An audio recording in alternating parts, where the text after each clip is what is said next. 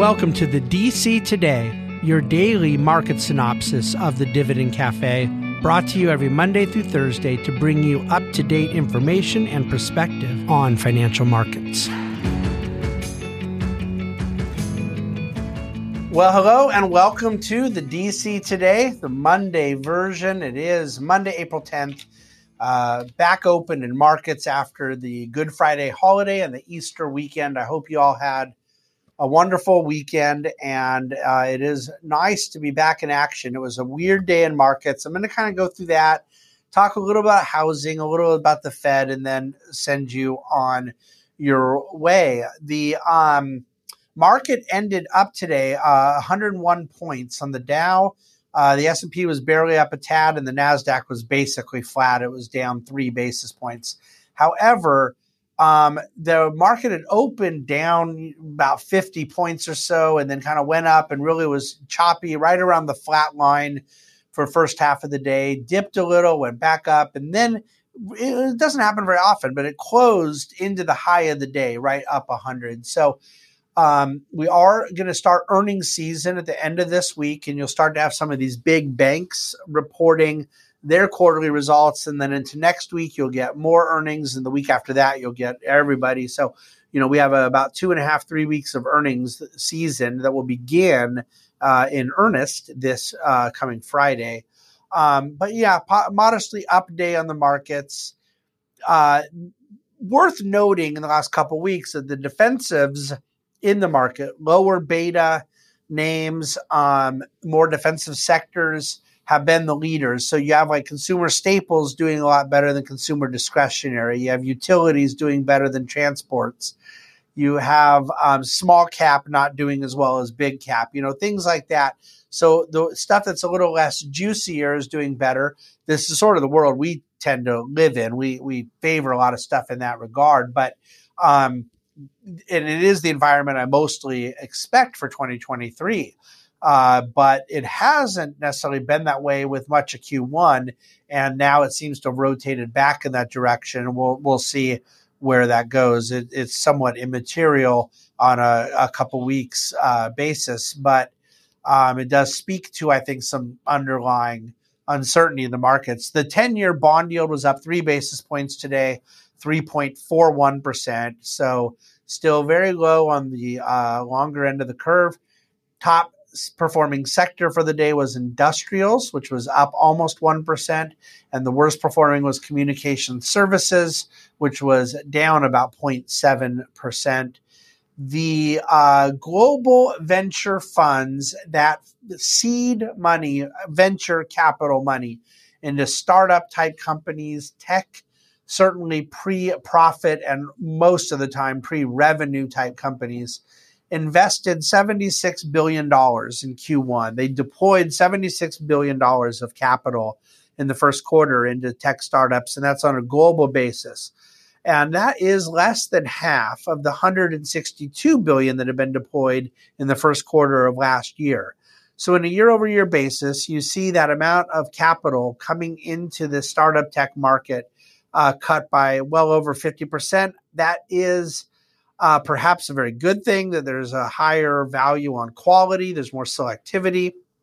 It more likely speaks to the fact that there's less liquidity, less uh, capital to be throwing around, a little more discernment, etc. So uh, do with that what you will. There's so sort of good news and bad news in that uh, factoid, depending on where you're sitting.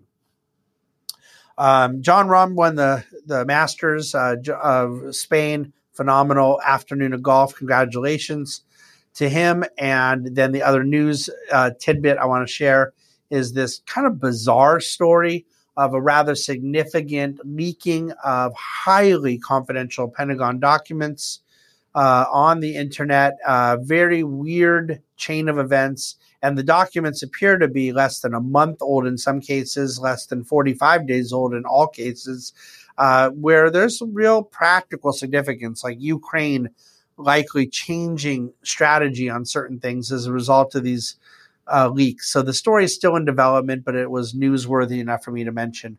Okay, on the economic front, there's a chart in the DCtoday.com today referencing the change in um, ISM services and its correlation to the consumer price index, which, by the way, the March CPI number will come out on Wednesday of this week. And I have for some time now advocated for a sequence that basically demand um, for goods went totally away in a lockdown, and then demand for goods went uh, way up when the lockdown was over, but supply was still down. And so you had a tremendous increase in goods inflation. The prices of goods went higher between high demand and low supply, not rocket science.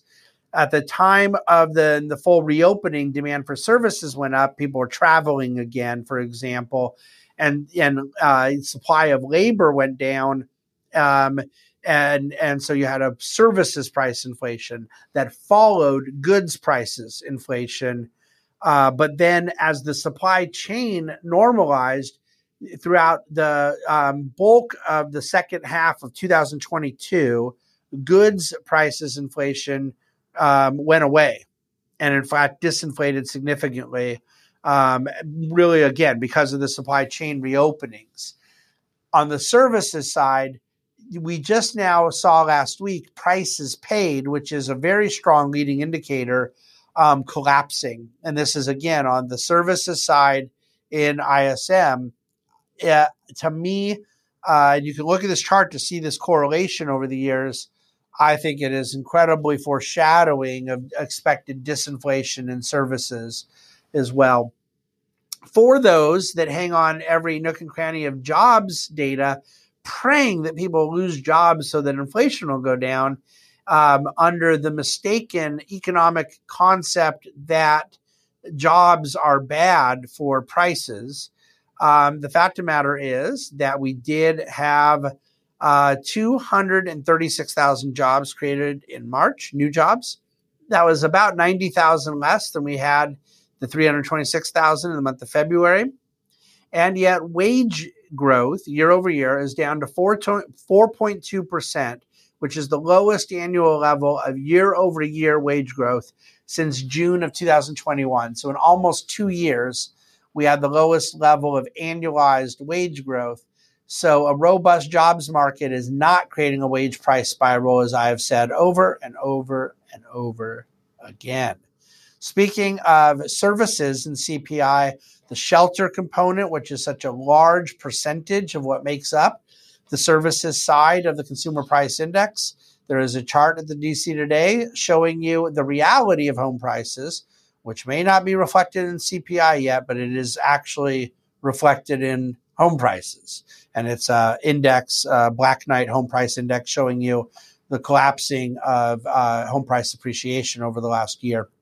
Um, okay, so for the Fed, the odds are now up to 67% in the futures market next month of a rate increase, another quarter point. That's largely off of chatter of a Fed governor says one thing one day and there's another data point another day.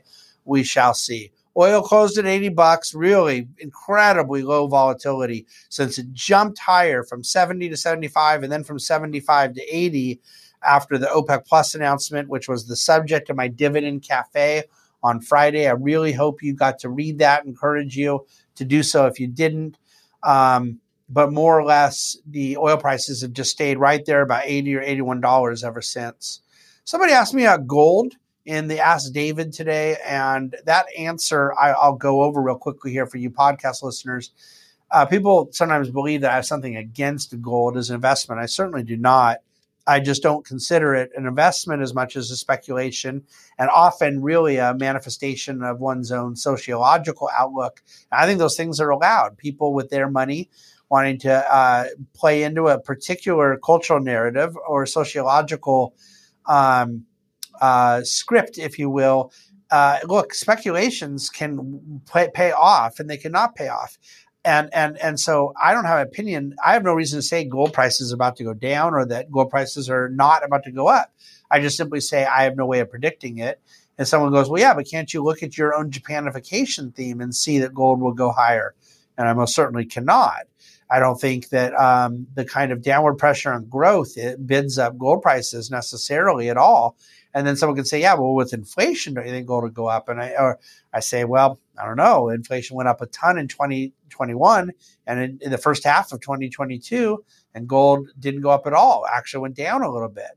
Now, gold in the last couple months has gone a little higher, but if you go back to like the 2011 price, we had done QE1, QE2. We hadn't even started QE3 yet. We hadn't even started the explosion of deficits that would take place through the um, next 10 years, let alone the COVID years.